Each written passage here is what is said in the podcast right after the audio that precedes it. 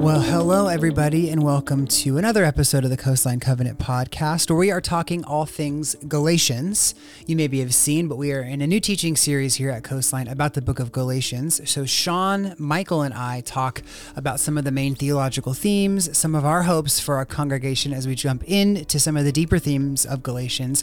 And we just talk about what it means to live in freedom with grace, away from some of the moralism and temptations to live that type of life. And so, if that sounds like something you're really interested in, this is a great conversation for you. But if that sounds like something you don't know anything about and you want to know more, this is also a great conversation for you. So I really enjoyed sitting and talking with these guys. We start on a real big Jimmy Buffett train of thought, and then we end up getting really deep into some great theological topics. So if that sounds like the Coastline Covenant podcast, then boy, howdy, do I got some good news for you. This is a good one. Thank you for listening, and we will see you next week and every single week after that.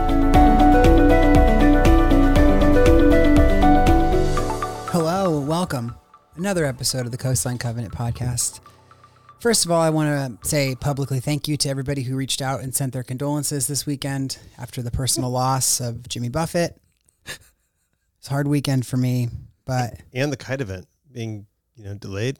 none of, one of Hard- those one of Hard on those two is levels, Hunter. one of those is really sad, and the other one is a kite event getting canceled. So just one is loss of life, Sure, and sure. one's a kite event getting canceled. Yeah, So moved moved. Oh yeah, not even to canceled. this weekend.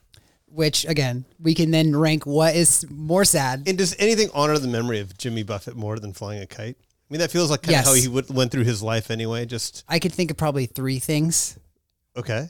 uh, drinking a margarita That's what I was thinking. And number two, and two is having a cheeseburger in paradise and number three is it's five o'clock somewhere i was gonna ask shawn can you name five jimmy buffett songs um, cheeseburger in paradise, Margaritaville, pina coladas. nope Nope, you'll never convince me he didn't sing that song. It is Oh, the oh, most oh. Hunter. It's the most Jimmy Buffett song, and it's not even his. the most jimmy buffett song i'd say was his and it's called margaritaville, Margaritaville. yeah so I actually, Hunter, I on like Saturday, Melinda and I were sitting in the backyard, and her dad loves Jimmy Buffett. I was like, let's put it on. and Let's kind of look at the catalog. And man, that is just a punishing trip for your ears. Is listening to five Jimmy Buffett songs in a row It is not good. for $20 Yes, could you name the person who really sings the song that you're referring to pina coladas no. Okay. But again, isn't this is the funny thing? He's become such a caricature that that song is really his song, even though he didn't sing it. Could you imagine being the guy? Who actually wrote Pina Coladas, and no one will ever give you credit for it because it's such a Jimmy Buffett song. rupert holmes Exactly. Poor old Roop. But if you type in pina colada, it's Rupert Holmes and then Jimmy Buffett on Spotify. That's pretty funny. It's insane. He he did do a lot of covers, but I don't know if he covered that. He might have. I'm not too familiar. So you don't know any other Jimmy Buffett songs besides the three you named. Uh, wait, wait. I just read about one. Mistaka in Jamaica. I just read about that one. Wow, Yeah. Word, wordsmith of a generation. Yeah, that's in. It, that's why it's not great.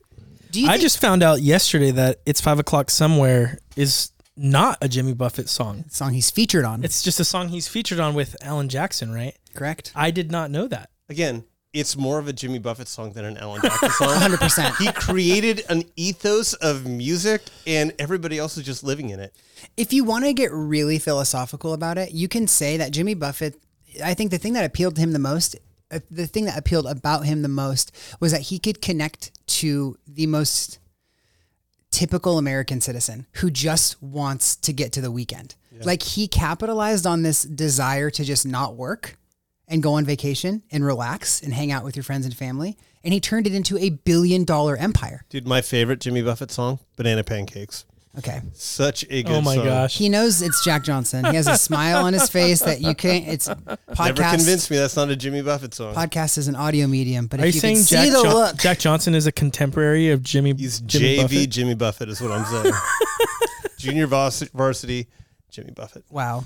Well, anyway, I just want to say thanks. I woke up to 17 text messages on Saturday morning. People just knowing that that was going to be effective and really hurt me. The the death of Jimmy Buffett, and it did. And we had a hard we had a hard Saturday. And if you should post somewhere your article that you wrote about when did they start yelling salt, salt, salt yeah, during that was some deep investigative journalism. he was friends, if you've ever been impressed by Hunter's brain and his ability to focus on the minuscule pieces of life, There's nothing like this. Shawn's referring to the, the phenomenon that happens during Margaritaville Live, where in the recorded version, searching for my lost shaker of salt, shaker of salt, nothing.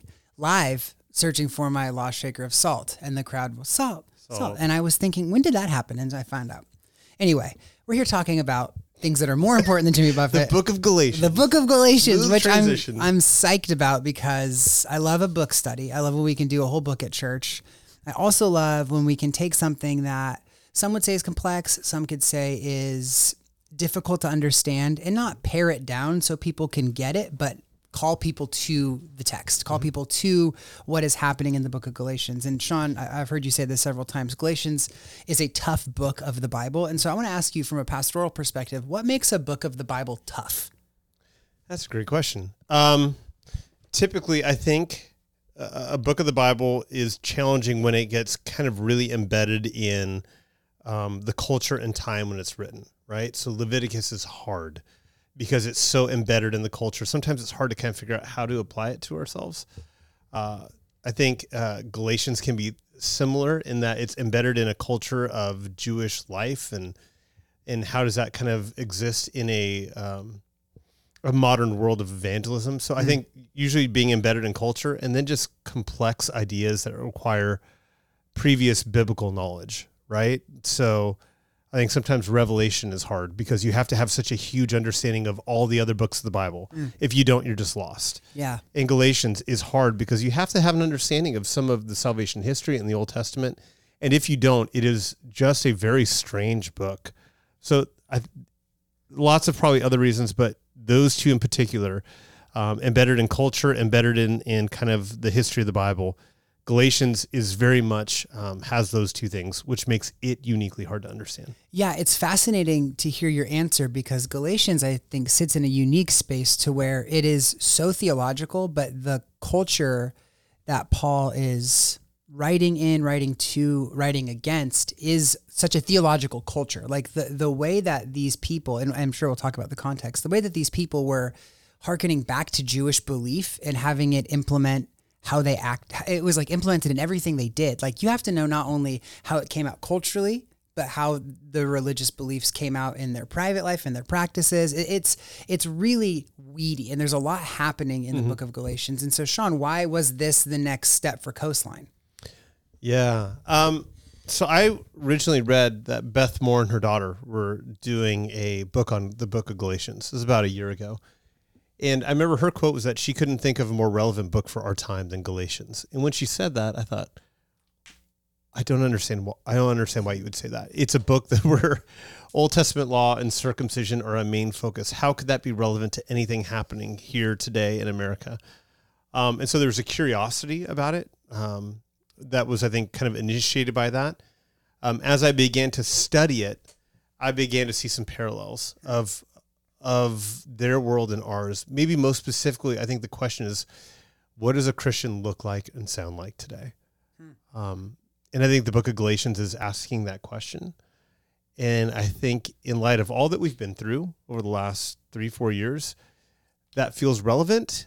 Um, like something that we kind of are wrestling with. What what should we do? Who should we be?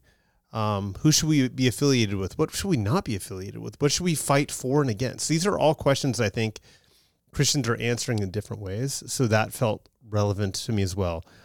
Um, but when I was trying to chart out the preaching for the rest of the year, I put about 20 ideas in front of the staff and to uh, Janine and Andrew and said, Give me your thoughts on which of these resonate. And I remember in particular Galatians, Janine and Rochelle and Andrew came back and said, I think that's the number one book they want to preach.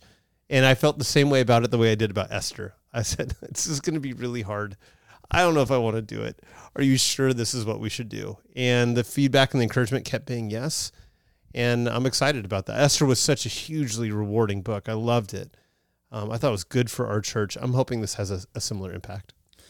Yeah, same. I, I'm hoping that as well. Michael, hi. I don't feel like you, you've even said a word. Hi, it's me. Between all the parrot talk and the Galatians speak, you know, it's Favorite Jimmy Buffett song, Michael?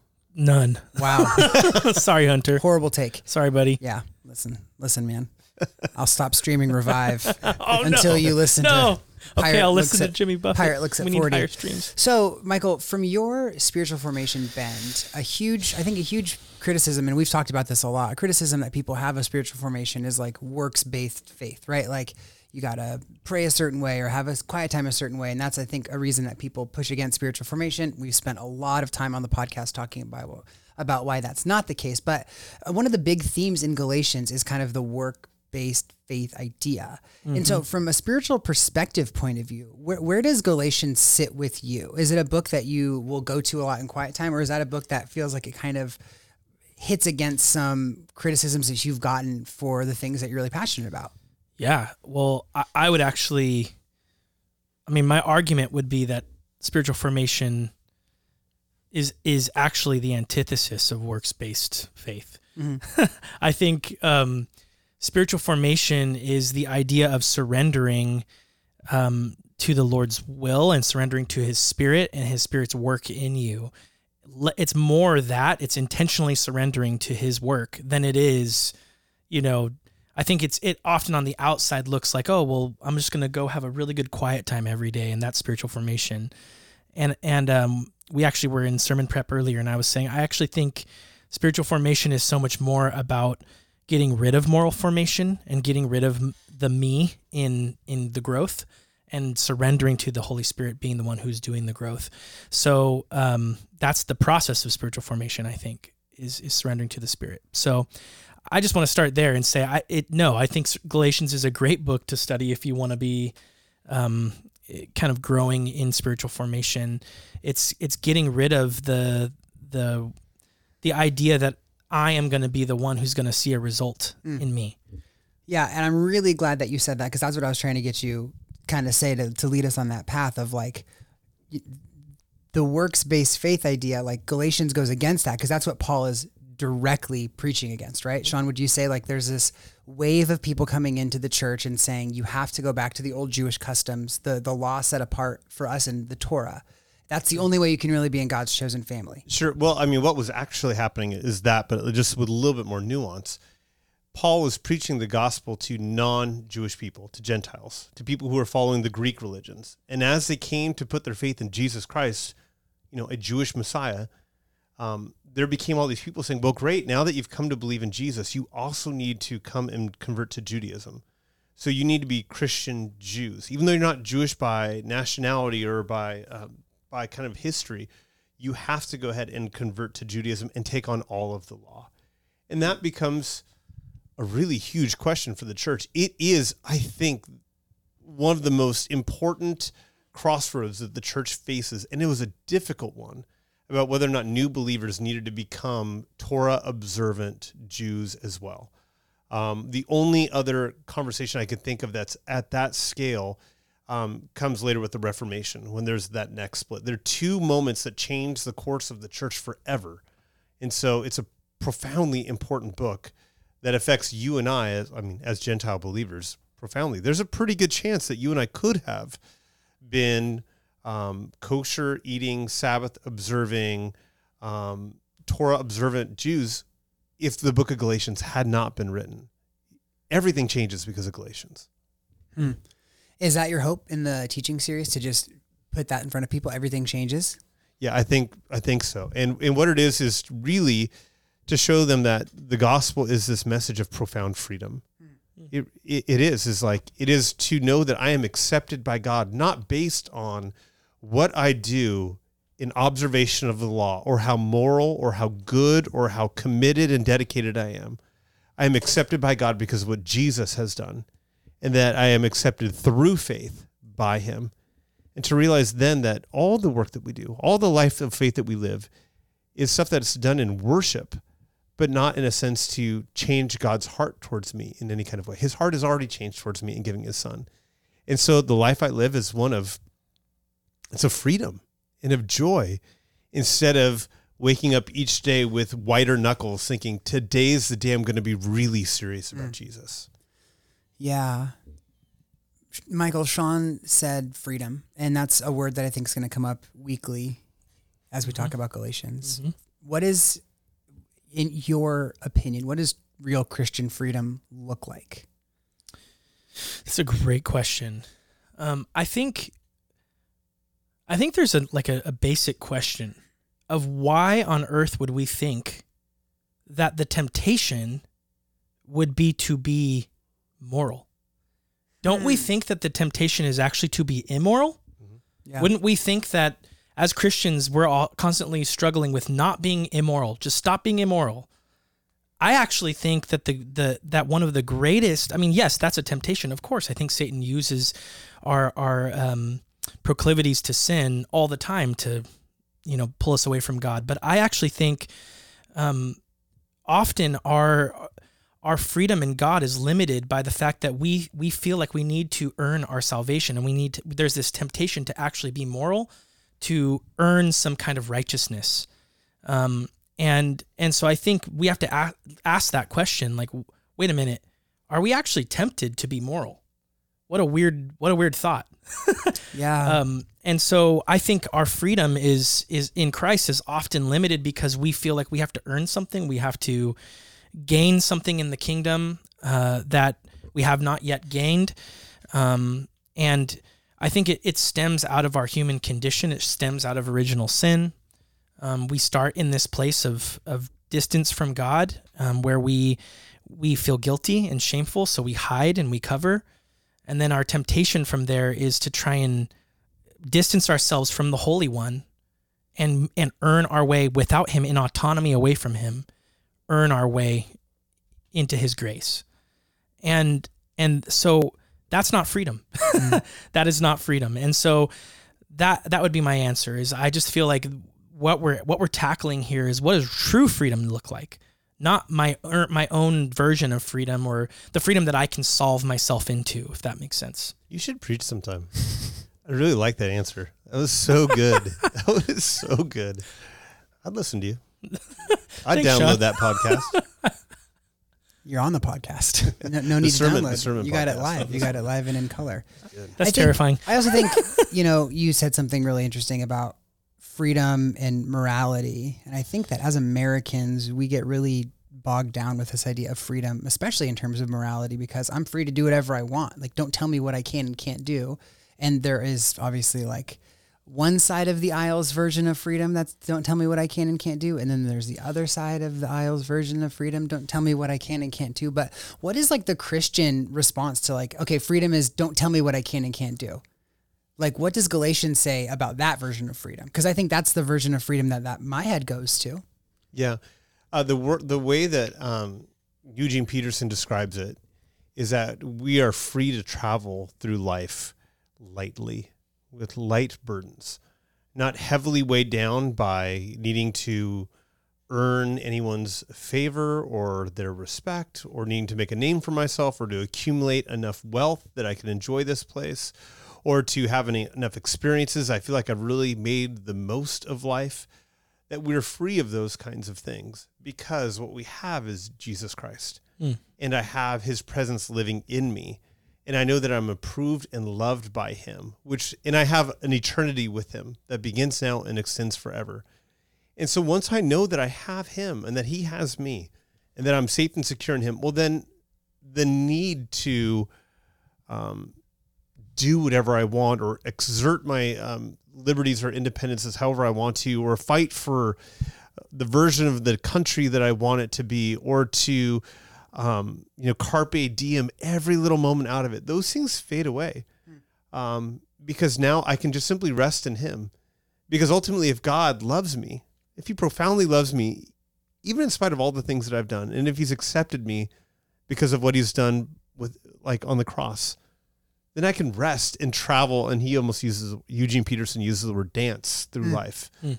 resting in this incredible freedom that that comes from him.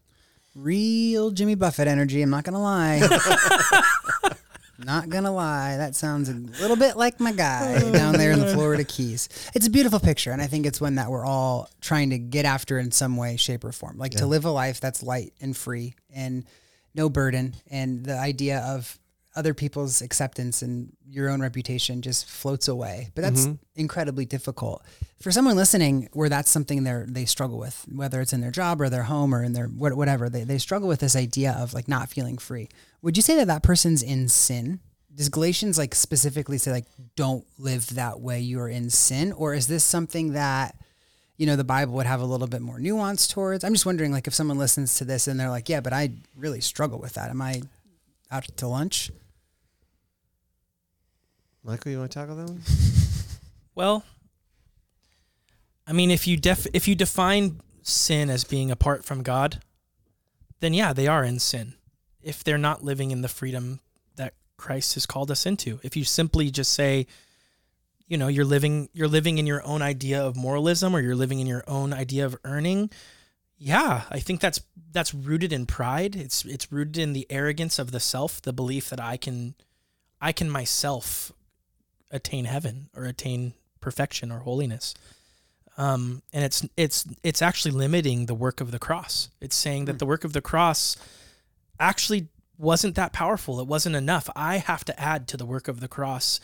Um, I have to die to my own self, or I have to like, I have to um, fall on my own sword, so to speak, in order for in order for me to be forgiven.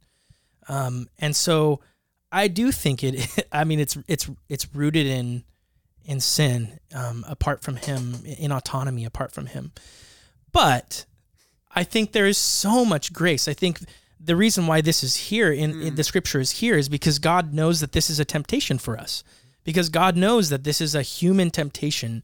Um, and there's, I mean, there's grace upon grace upon grace. I don't think that there's one of the one sin that God doesn't have uh, grace upon. So I think um, God knows that we're on the our journey of sanctification, and that journey is is can be slow and um, and methodical. So that being said, I I think there's grace for the person who's at home going, I don't know how to stop being moral, like or stop living in my morality.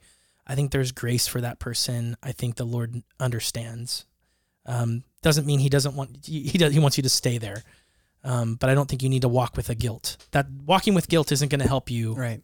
It's going to actually probably further push you towards moralism. So Yeah, I want to unpack one thing you said, like living in morality, living with my like uh, with my morals, kind of what you said. What what do- what do you mean by that? What what do we mean by that? Because I think that's going to help unpack a little bit of what we're saying. live ask it one more time. So you'd said like live if if someone's listening to this and they really struggle with like quote living in their morality. Yeah. What do you mean by that? What I mean by that is is do you have places in your life where you feel like uh, you are holding more tightly onto your own morality than you are onto obeying or um, not obeying, let's say surrendering to Christ and His way? Um, do you, are are there are there things that you pursue harder like I got to get up every day and do my quiet time. Mm-hmm. I got to get up every day and pray. I got to get up every day and read um, my Bible. Or I, I, am I? You know, I, I think here's what I would say. I think if if you ever find yourself with a should in your spiritual life, I should blank. I should blank. I'm not doing this enough. I'm I should be doing this or that, caring for the poor more, whatever it might be. Whenever you hear that word should, I think there should be there You just said it. I know. I think whenever you hear the word should, um, You have to. I would it. imagine that there that there would be a, uh, a kind of a I don't know what the word is like a like a flashing light on the dashboard of your soul, going, "Eh, eh, okay, something's wrong. I have a should here. What is that? What is what should I really? Should I really be pursuing this? Is this really what is most core to my to my identity in Christ? And because I think at the end of the day, by no means would I be saying that getting up and having your quiet time is a bad thing. But you can't manipulate God by having your quiet time. Hmm. God's love for you is not going to change because you had a quiet time. His favor upon you is not going to change because you had a quiet time or because you earned something today in righteousness. And so whenever you whenever you sense a should attached to your walk with Christ, you've got a Jesus and moment. Mm-hmm. And I think that that's something to pay attention to. Yeah, that's. I think that was really well put. And Shawn, I want to ask you that that version of morality that Michael mm-hmm. just illustrated is not so insidious, right? Like you wouldn't tell somebody who came to you like, I feel like I should have done another quiet time this week, so I did. Like, pray for me. You'd be like, well, we can unpack that. What What are some more insidious ways that you see like the idea of like people using the morality to try to like quote manipulate God in the church? Well, I think we all have a sense that there's more of God that's out there, right? That we want to tap into it. Man, I, I, I want to experience more of God in my life. And as a result of that, we started thinking, well, how could I actually achieve that? How could I actually experience more of God in my life? The answer to that is usually, well, then moral living. I'm going to really begin to read my Bible more. I'm going to live faithfully uh, and in purity with my girlfriend. I'm going to give up porn. I'm going to tithe and give more money to the church. We have all of these things that we think are going to help us um, reach the church more, right? Or I'm sorry, re- tap more into what God, who God is. The reality is that we have the fullness of God that's available to us right now. We already have all of God's pleasure and love with us. It's a part of it is becoming aware that God is already with me and that he's already loves me. And out of that feeling, uh, live in faithful living to him and live good lives, not as a way of getting more from him, but as a result of where we're at. What I think, and that's grace, is to realize that I already have the fullness of God, even though I'm still not perfect. That is grace.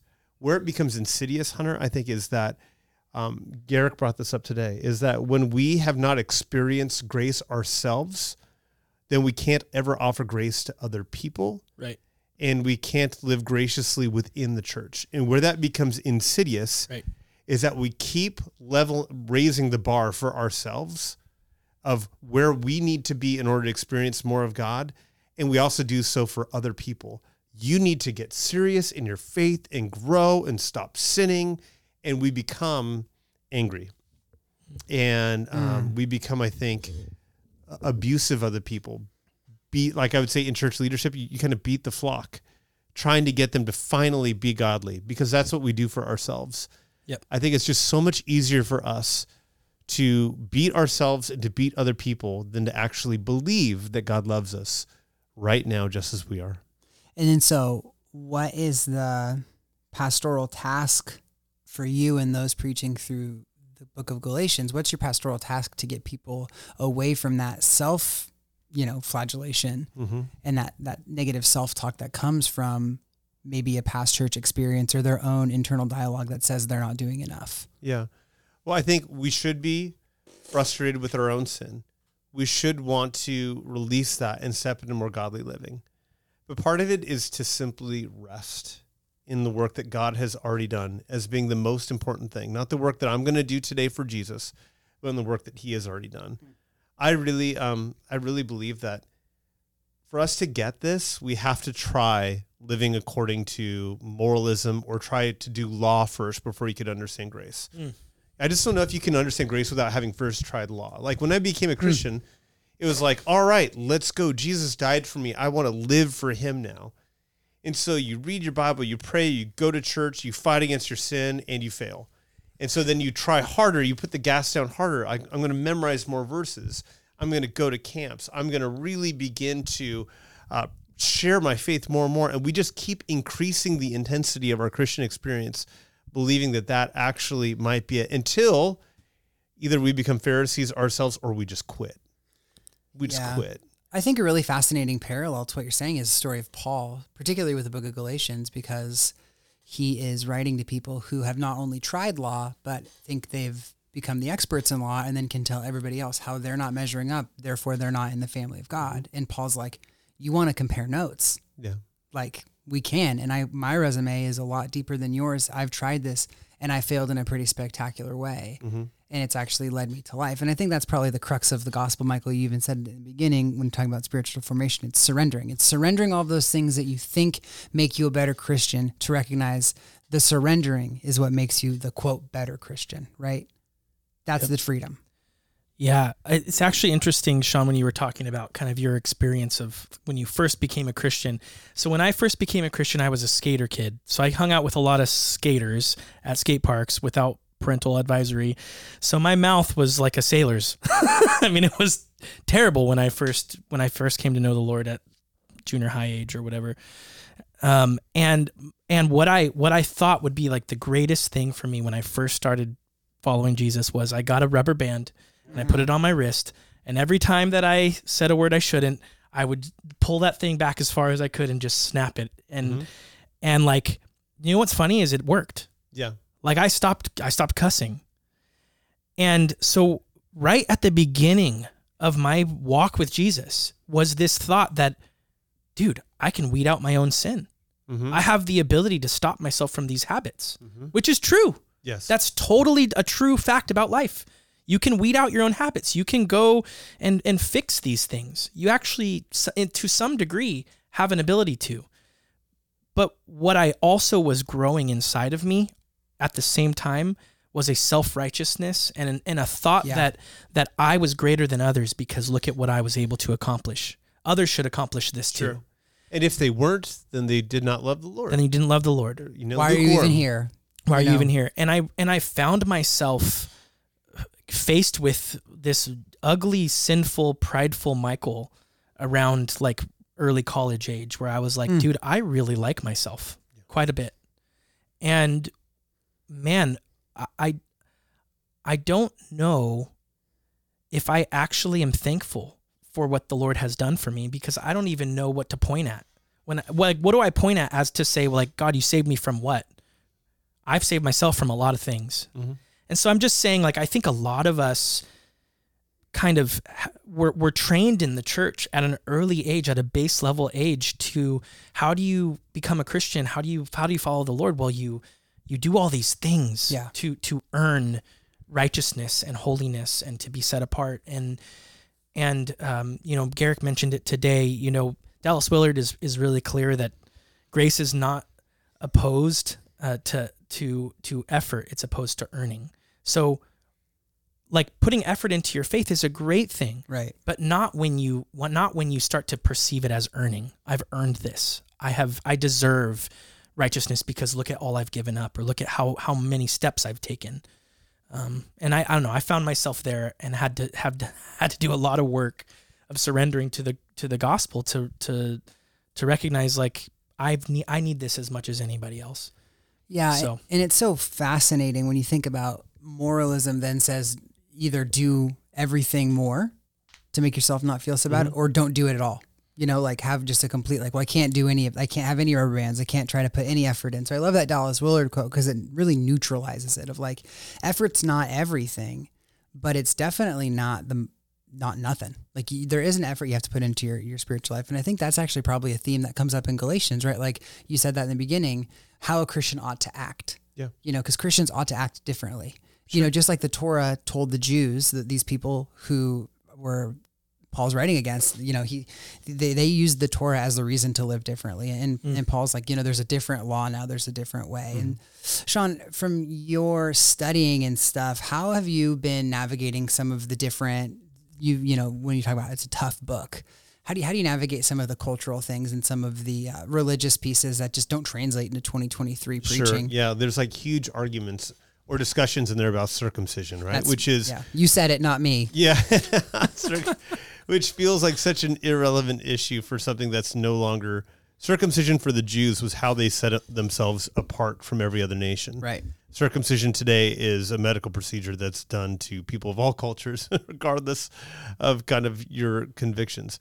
Yeah, it's you have to find kind of modern ways to navigate some of those issues. What are um, kind of the things today that would we would say inform like what a Christian is, uh, or these these are the things that Christians do um, as being kind of things that give us pride or identity markers. I think you could probably point. We were talking earlier, like Christians are reverent.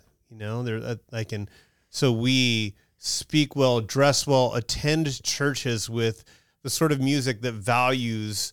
Uh, you know the reverence of God and organs and choirs. We can do that. We can make our own traditions cultural kind of moments and look down on other people for that. I think our politics can be the same way. Of Christians always vote this way and have these convictions and divide over people who don't see that way. I think even within our own spirituality, um, how we might see issues of spiritual gifts, um, how we see all, all sorts of stuff. There's ways for us to divide and then give hierarchy to, and then look down upon. Uh, so I think part of the sermon is to to travel to some of those places and, and and look at it and say, what if what if being a Christian isn't really about the things that I do so much as the things that Christ has done? That's I love that. and that. really rest in that. And out of that, we begin to live lives that are hopefully moral, but not like trying to uh, build ourselves up until now. Now I am worthy of God's love. So would you say like thematically that's what you're hitting at every week? Like not, there's nothing you can do to become worthy of God's love. That's kind of the thesis statement or is there like every week is a different point under an umbrella theme of Galatians? No, I think that's probably. I think the big theme we're going to be coming back again and again is you've been set free, uh, and so live like people who are free. He's going to say now, don't use that freedom to sin, Mhm. but also don't use that freedom to try to go ahead and earn something you already have. Mm. Live in the rejoicing life of walking with Jesus and what He's done for you. Take away the burdens and know that He's already done the work for you. You're accepted and loved by Him when you come to Him by faith. Yeah. Michael, I'll ask you guys one last question each as we wrap up from from all these conversations like the idea of freedom and walking in the the love of Christ and you know being unburdened. I think a big place where you would see that come out in the life of a Christian is during worship. Hmm. And so what from your experience as a worship leader over the years, like when do you sense or I guess maybe the question is like what's going on in the room spiritually when like people are freely worshiping? Like, what does hmm. that look like from your perspective on stage leading? is it just hands raised and eyes closed, or is there a different kind of air in the room? Man, well, it's really interesting because I think, I think we can actually have a temptation towards moral, moral worship. Mm-hmm. Like, man, maybe if I just sing this a little harder today, God will hear me. Or maybe if I just mean it a little more, like something will happen here. Um, sometimes our worship can become self-serving in this way of of I, I'm I'm here kind of going through the act of worship, which then I can check a box off and walk in through the rest of my life going, Yeah. dude, look how holy I am. Look what I did today. And look how much I meant it. And look how hard I fought for it. Um, versus our, our, our goal being the Lord Himself. And I think what, like, I don't know, I think it reminds me of that verse, you know, it's His kindness that leads us to repentance. I think that's what that's what free worship looks like is his kindness. It's it's you being you being free in the kindness of the Lord, knowing how much he loves you, knowing how much he he calls you his daughter, his son. And and and yourself uh, not needing to earn, but instead you can just simply honor the Lord as you're called and meant and made to do. You are made to worship him and and and being I guess like him being the focus instead of your own what you're gonna gain. Mm. Um, can I think that's my that would be my hope is that we as a church would create an environment every week that that the Lord is the focus and not your own need to earn something or gain something or walk away with something. So Worship as the end, not means to the end. Yeah. Right. Like the end being relationship with God. Yep. Is relationship with God. It's not okay. Since I sang, you know, revive louder today, I'm probably gonna have a, a better week ahead of me. Right. It's it's this idea that free worship is just you're going and you're entering in to a, a space that has been carved out for you to experience God. Right. Like it's kind of coming coming back to the true things of God, remembering the true things of God, remembering your identity in him as a child and as forgiven and um, you know, not forsaken. Like the I think those that is is part of I think why we come back to worship every week mm-hmm. is it's a it's a kind of a reorienting, it's a recalling, a recentering back to the truth of your identity in Christ and his worthiness, his holiness, his that he is he is who he says he is and he is totally worthy of your attention. So, regardless of how your week is going, because it's not because you didn't worship hard enough last week. right. Yeah, that's good. I like that. I like the idea of inviting people to freely worship in this series. because I think that Galatians, we've talked about how heady it is and how difficult it is. And I think that when we start to label books in this way, we immediately distance them from our hearts and just put them in our heads. I'm going to Galatians church every Sunday and I'm going to put on my thinking cap and I'm going to learn something and then I'm going to leave. But if Galatians really is about freedom and freely being a Christian, and that's what a Christian ought to be, then it's going to affect everything, including worship, especially worship. Mm. And I think that's a really beautiful thing to try to push people towards and invite people into. Shawn, last question. Maybe it's a little bit antithetical to everything we've been saying, but like, what would make this sermon series successful in your opinion? Yeah, I think at the end of the day, people's lives might look really similar. If you're living according to moralism or if you're living in freedom, right? You both might read your Bible, you both might pray, you both might attend church, you both might serve. It could look very similar, but what's happening internally for the person is uh, is profoundly different. If our people could come and simply know that by the work that Jesus has done on the cross, that they are are all already as loved and accepted by God in that moment as they ever will be, then I think that they their lives would feel different, even though it looked the same. So my my biggest hope for Mm. People really is that they can rest in Jesus That's and in His work, really and good. out of that rest. You know, we always say we're trying to create, create joyful and courageous followers of Christ. I just think I don't know if there's a way to do it unless you really experience grace, and I could rest in Him, and out of that, love Him back. Not trying to find a way to get Him to listen to me more closely, or do what I want, or really show Him that I'm serious today. Just rest in saying, He has given everything for you in His Son. You're already as loved and accepted right now as you ever will be. Bada bing, bada boom. That's good. That's good stuff, man. Well, I'm excited for everything we have coming up in Galatians. Shawn, you're up a bunch this sermon series. Who Yeah. else is going to be preaching? Garrick is, I think it's just Garrick and, and Andrew's got a week too. Oh, great. Wonderful. But yeah, we're um, it should be good. Ten weeks, lots of circumcision talk. So should be should be good. Ouch. Hang in there. And with that, what a way to end the podcast. Thank you guys for listening, and we'll see you next week and every single week after that.